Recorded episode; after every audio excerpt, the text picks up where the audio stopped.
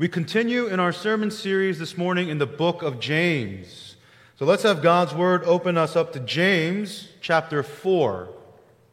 And we'll be going from verse 13 to verse 17. James chapter 4, verses 13 to 17. Now, when you're there, I'll ask that you rise for the reading of God's Word. Again, we are in James, the fourth chapter. We will begin with verse 13. This is the word of the Lord. Come now, you who say, Today or tomorrow we will go into such and such a town and spend a year there and trade and make a profit. Yet you do not know what tomorrow will bring. What is your life? For you are a mist that appears for a little time and then vanishes. Instead, you ought to say, If the Lord wills, we will live and do this or that. As it is, you boast in your arrogance. All such boasting is evil.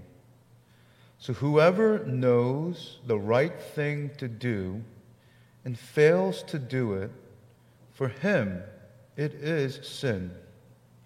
This is the word of the Lord. Thanks be to God. Morning. Uh, last week we looked at the following question asked by James in today's passage What is your life? What is your life? We saw that to this question there are two extreme answers. Uh, the first is the overly romanticized, the idealized answer. That answers what is life? Well, life is potential, life is perfect, and life ought to be pain free. This is exemplified in the person that James quotes in verse 13, who says, Come now, you who say, Today or tomorrow we will go into such and such a town and spend a year there and trade and make a profit. Now, this individual that James quotes, he isn't this, um, this amazing planner, he isn't this go getter, but we find that who is this man? He's actually someone who is overly optimistic, who has idealized and romanticized life, that what he's thinking, I can go to this town, I can go to that town, I can go today or tomorrow. I can do whatever I want, and no matter what happens, I will make a profit. I will be successful in life. That is this man's outlook. Now, to those who hold this view, to those who expect all of life to go always according to plan, to those who have a sense of entitlement regarding the good things in life, to those with expectations and entitlement, thinking, I'm supposed to be happy, I'm supposed to find love, I'm supposed to be successful. I'm supposed to be liked by many. And I'm supposed to do all of this with very modest effort and even less difficulty. What does James say? I know this view on life, this idealized, over romanticized uh, view of life, I know it sounds um, foolish and naive, but it actually is the controlling narrative on life today. And this is largely due to the influence of social media. Uh, you know, social media once used to be a reflection of our lives, but now it's the other way around. Now we reflect what we see on social media. The curated content of social media controls the expectations and the demands that this generation has on life. So, social media is no longer a reflection of reality, but it actually defines reality now for most of us. It defines the expectations we have. But what does James say to this view? For those who think, you know what, life is supposed to be great, I'm entitled to be happy, I'm supposed to be successful. What does James says? What does he say? He says, You are mist.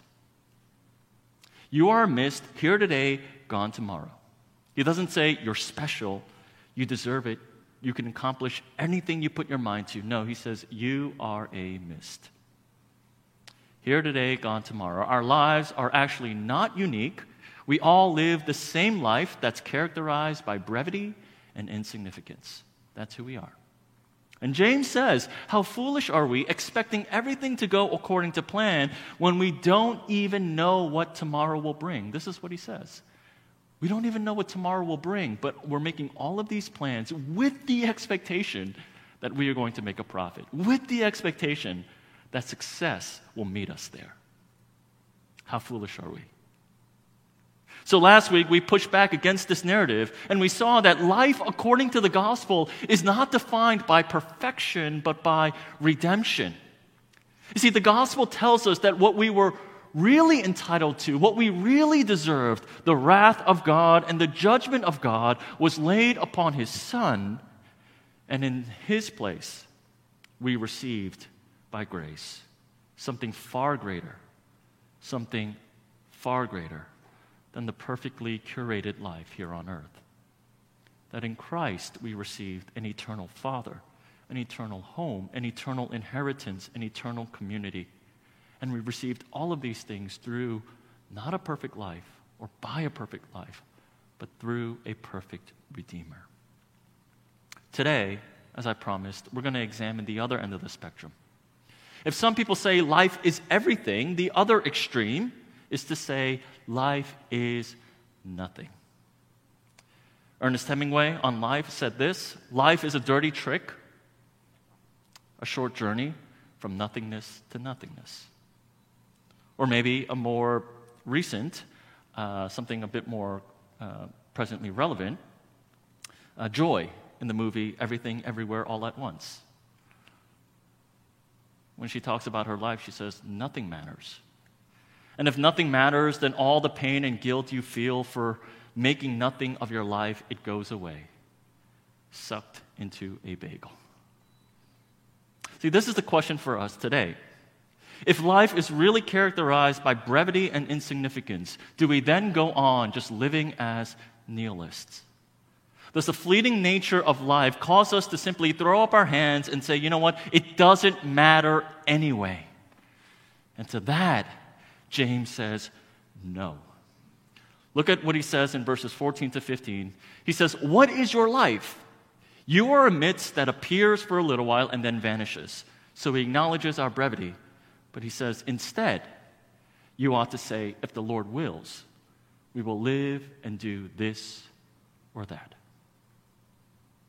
For James, the transitory nature of, not, of life doesn't lead us into despair and meaninglessness, but rather it leads to greater clarity and focus.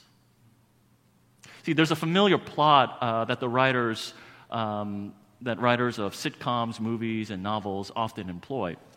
And this uh, familiar plot uh, goes something along these lines uh, some character in the story realizes that he or she only has a few days or months or years or hours to live. And what that person does is, after they come to that realization, they start determining what is important and what to do with the remainder of their time. Um, one sitcom or one, one, um, um, one show, uh, The Simpsons, actually had this episode as well. Uh, when Homer ate something bad at a sushi, uh, a Japanese restaurant. He found out he only had 24 hours to live, and so what does he do? He has a man to man talk with Bart, something that he's never done before. He sits down and he listens to Lisa play the saxophone. He makes a video of himself so that his wife can see it later on when he dies. He reconciles with his father, Abe, and he hurries home after doing a lot of other things. He hurries home in time to say goodbye to his children to snuggle with his wife, Marge. And the moral of the story, or the, the takeaway from all of these stories uh, uh, of this similar plot, is this coming to grips with the brevity of life brings greater clarity and focus. Matthew Kelly, in Resisting Happiness, he writes this Knowing that death is not far off brings remarkable clarity. After that news, there is no middle ground. Something is either very important or not important at all. Friends, if we are really a midst that's here today and gone tomorrow, shouldn't we be asking ourselves the most important question in life? And that's this what? What? What is the reason for my existence? What is the reason for God giving me the life that I have? What's the reason for God placing me in my present circumstance with this disease, with my gifts, with this hardship, with this prosperity? What is the reason? Simply put, James is saying if life is really short, we should be asking the question what is God's will for my life? Now, I assume up to this point you're all tracking with me. Uh, whether we like it or not, whether you, you want to agree, you know, whether you, even if you want to disagree, we all have to accept the fact that our lives are short. Also, we all have to agree that asking the question, what is my Creator's will for my life? These things are of great, great value. However, we're at the million dollar question now, and that is, what is God's will for your life? That's the question that we all ponder. That's the question that we want to know. What does God want me to do? I would wager to say that most of you here, you want to know God's will. And if you did, if you did discover it, that would make your life much easier. And you would at least attempt to live according to that. And so the question is what is God's will? Now, before we get into the answer for this question, um, I want to just talk a little bit about the misuses and the abuses of the subject of God's will. Because presently in Christianity today, um, in the evangelical church today, the subject of God's will is probably the most misunderstood and abused subjects. And I'm just going to point out three. Okay. First, when we talk about the will of God, most of the time it's in reference to our decisions in life. Right? What job should I take? What city should I live in? Should I marry this person? Should I marry that person? When should I retire? Should I serve in this ministry? Should I wear this dress? What is God's will? Should I buy this car? Black beans or pinto beans? Guac or no guac? Right? What is God's will? When we talk about God's will exclusively in these terms, we are missing the mark. We are misunderstanding what God's will is when we start asking, What is God's will for me? Should I get this job or not? Should I move to this city or not? We're missing the mark when we speak of God's will exclusively in those terms. Second, God's will is um, often is misunderstood when we consider it to be this hidden reality that's out there in the future, and the decisions that you make will either place you inside the will of God or outside the will of God. Okay? We often think, okay, what is God's will? If I make this choice, would I be in His will or outside of His will? And this mode of thinking is paralyzing because it neglects the fact that presently you and I are living in the will of God.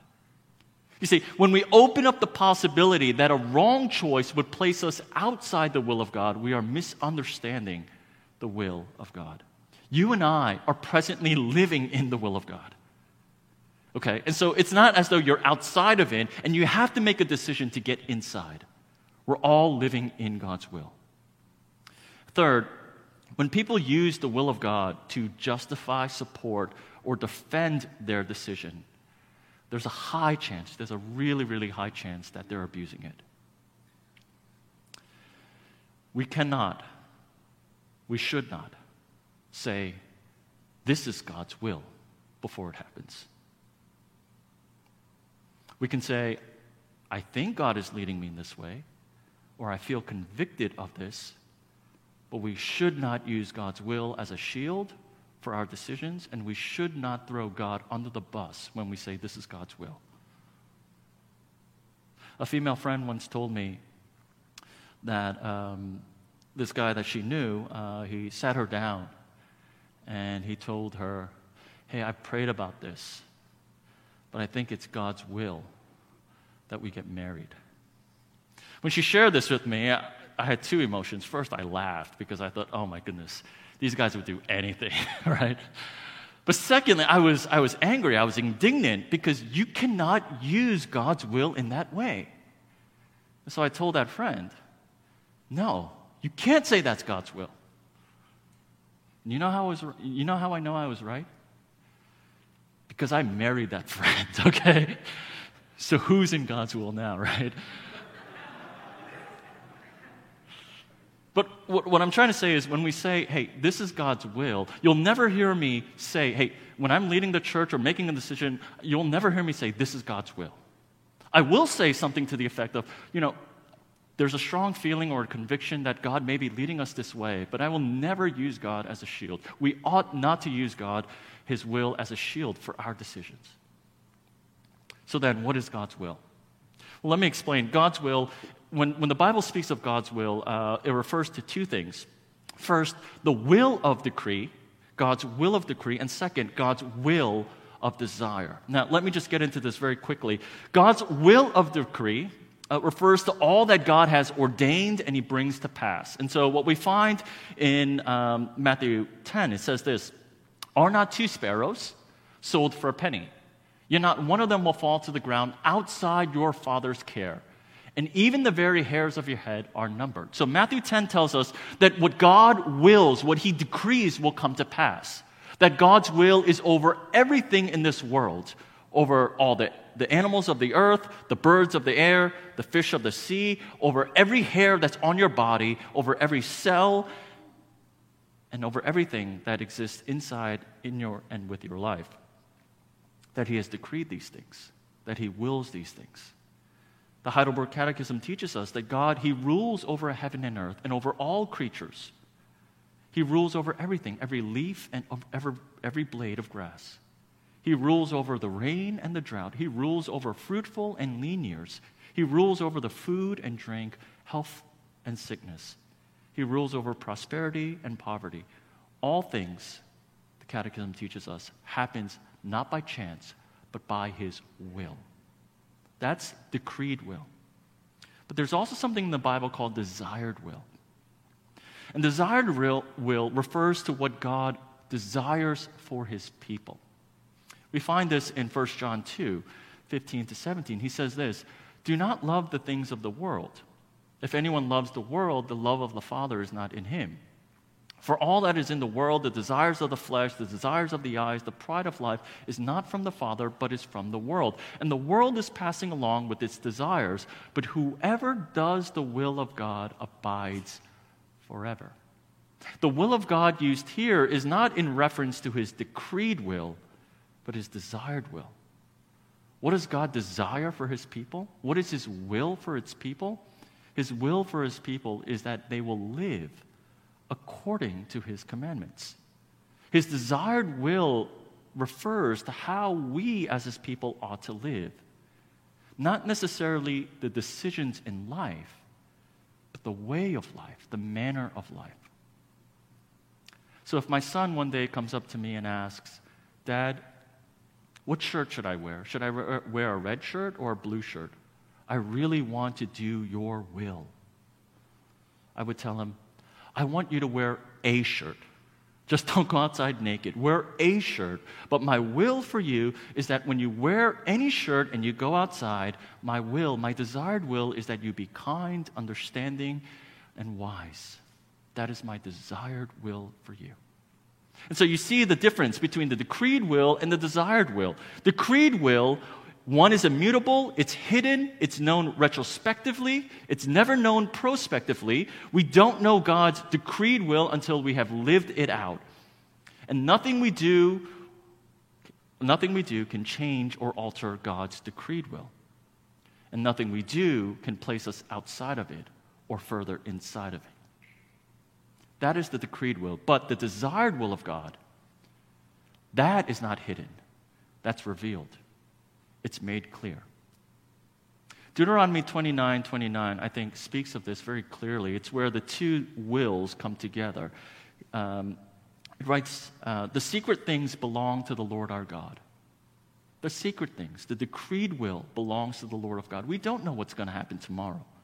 We don't know how God has decreed this world, but the things that are revealed, the desired will of God, they belong to us and our children forever that we may do all the words of this law. You see, when the Bible speaks of God's will, his desired will for his people, it isn't in reference necessarily to the decisions that we make in life, but it speaks of the manner of life. Not what we should do, but how we should do it. And this is what James is talking about. Look at what he says in verse 17. He says, So whoever knows the right thing to do and fails to do it, for him it is sin. When James says, listen, we ought to be asking, what is the will of God? He's not speaking about some hidden, hidden will that's out there, but he's stressing what we do know. What do we know? We know that we ought to love one another. We know that we ought to be faithful husband, wives, friends, family. What do we know? We know that He calls us to draw near to Him. What do we know? We know that He calls us to rest and worship Him. We know that He wants us to care for the widows and the orphans. These are the things we know. They are revealed, they are His desired will. And James says we ought to be asking, What is God's will? What is it revealed? Here it is. Whoever knows but does not do it, they sin. You see, this starts to make sense as we think about James's framework, his argument. If life really is a mist that's here today, gone tomorrow, what really matters? What really, really matters? Is it the job that we have? Does that really matter? If our life is so short, the job that we have, does that really, really matter? The city that we live in, even the person that we marry. I don't want to sound like a fatalist, but do these things, these, decisions that we are so anxious over, do these things really matter? From the perspective of the finitude of our lives, and from the perspective of the glorious eternity to which God has called us to, what really matters? Is it what you do, or is it how you do it? You know, Francis Chan, um, uh, who's a, a, pastor and preacher, he uh, has this really well known illustration. Um, many years ago, he uh, brought out a rope, uh, really, really long rope, onto uh, the stage and he had this small portion of the rope colored in red. And he said this this is what your life looks like. Your, this entire rope, this signifies your life, your, your life in eternity. And this red spot, this red area, it reflects your life here on earth. And he says this listen, isn't it so stupid when we think about how we uh, think and we argue and we're anxious and we're so concerned about that little red portion. And we think, you know what, if I make this decision here, this would affect my life here. If I become this or do this, then I would have a better life here. And he talks about how foolish that is in comparison to what? To all of eternity. See, Francis, he gets to the point that when we consider our lives through the perspective of the brevity of life here on earth, and the eternal glory that He has called us to, how should we be living? You know what the will of God is? The Bible actually makes it really, really simple. Uh, 1 Thessalonians 4 3 says this This is the will of God. What is the will of God? Your sanctification. In other words, God's will for you in your life right now is to prepare you for glory, is to make you holy here on this short, brief world so that you and I would be conformed into His Son, so that you and I would be made ready for glory.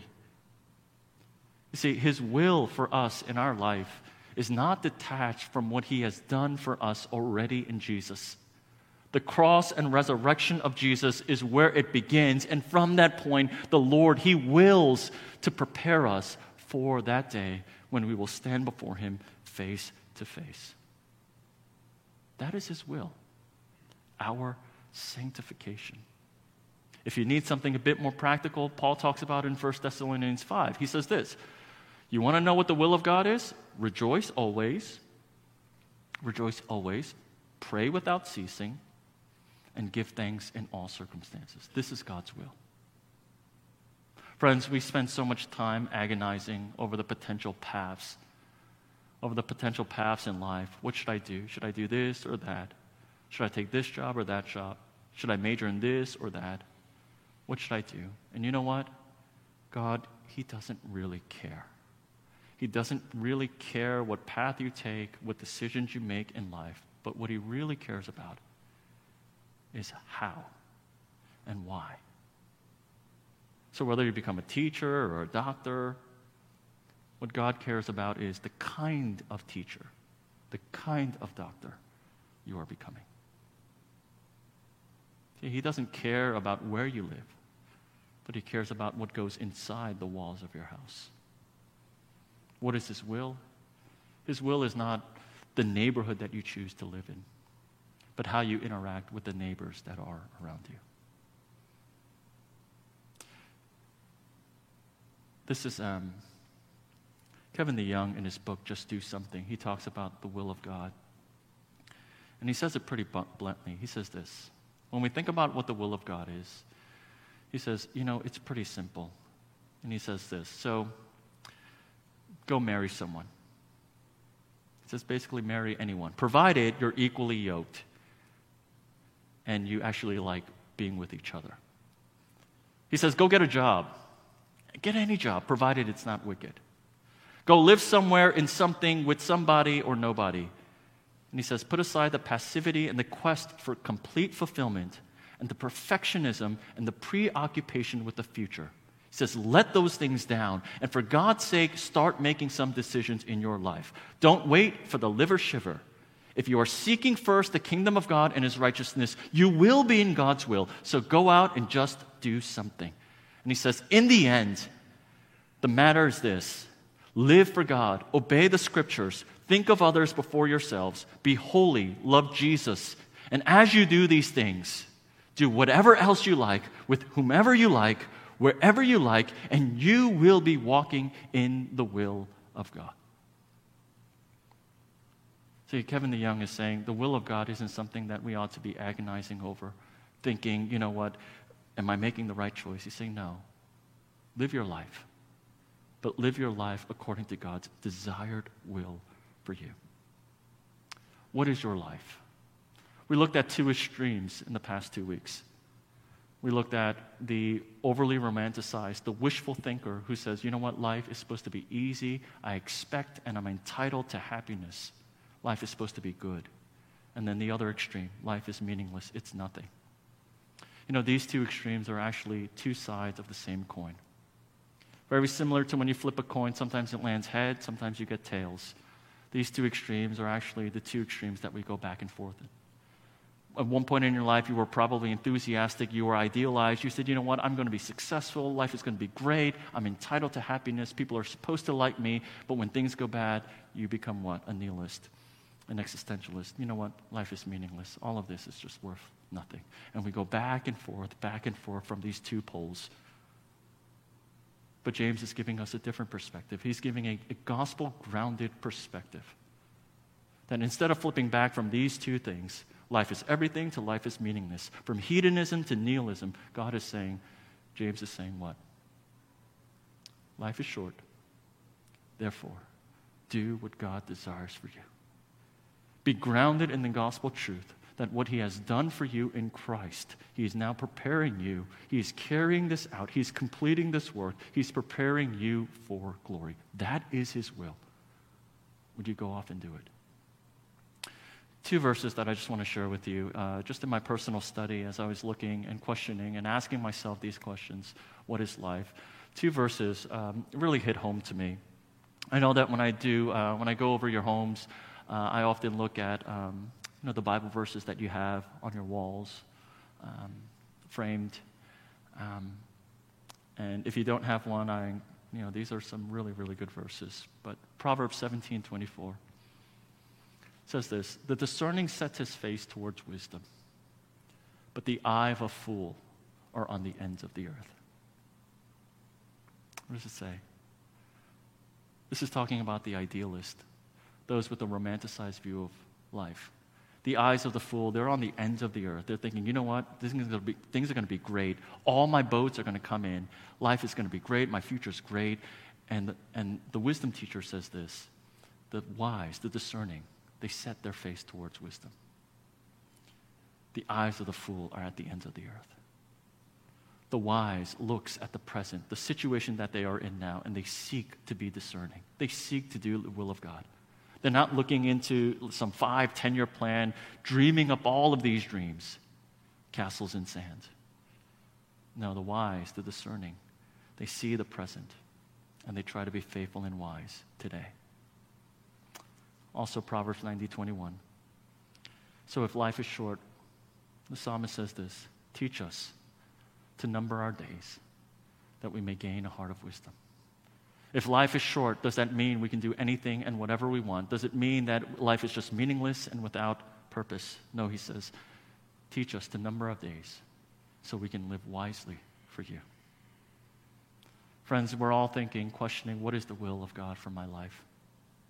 God's will is your sanctification to prepare you in this very, very short world for what He is doing and what He has done in Christ for eternity. Would you join me in prayer at this time?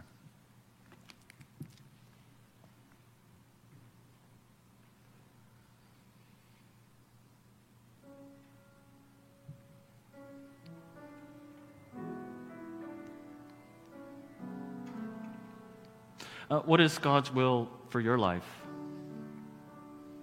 Well, it's not some hidden, concealed future that's out there and you have to figure it out. It's not a jigsaw puzzle, it's not a maze that you have to tread into the right path. That's not God's will. God's will is that your life would be so grounded in the gospel that as you look upon this world that you have, the decisions that you make here on this world, that your question is not, what am I going to do? But it's, how am I going to live? God's will is quite simple it's to rejoice always, pray continuously, and give thanks in all circumstances. God's will is for you and I to be conformed into the likeness of Christ. God's will is to prepare us for eternal glory. Is that what you are pursuing? Is that the answer that satisfies your itch? Does that satiate your appetite to discover God's will? Would you take a few moments at this time? Please consider the present circumstance God has placed you in, whether it's poverty or prosperity, whether it's want or fulfillment whether it's sickness or health. Whatever situation and context the Lord has placed you in, whether it's singleness or a married life. Would you not ask the question, So what do you want me to do now? But would you ask, How can I be faithful? How can I live out the gospel? How can the cross and the resurrection of Jesus Christ continue to shape, guide, and direct the how of my life? Would you take a few minutes to reflect and pray? Let's pray.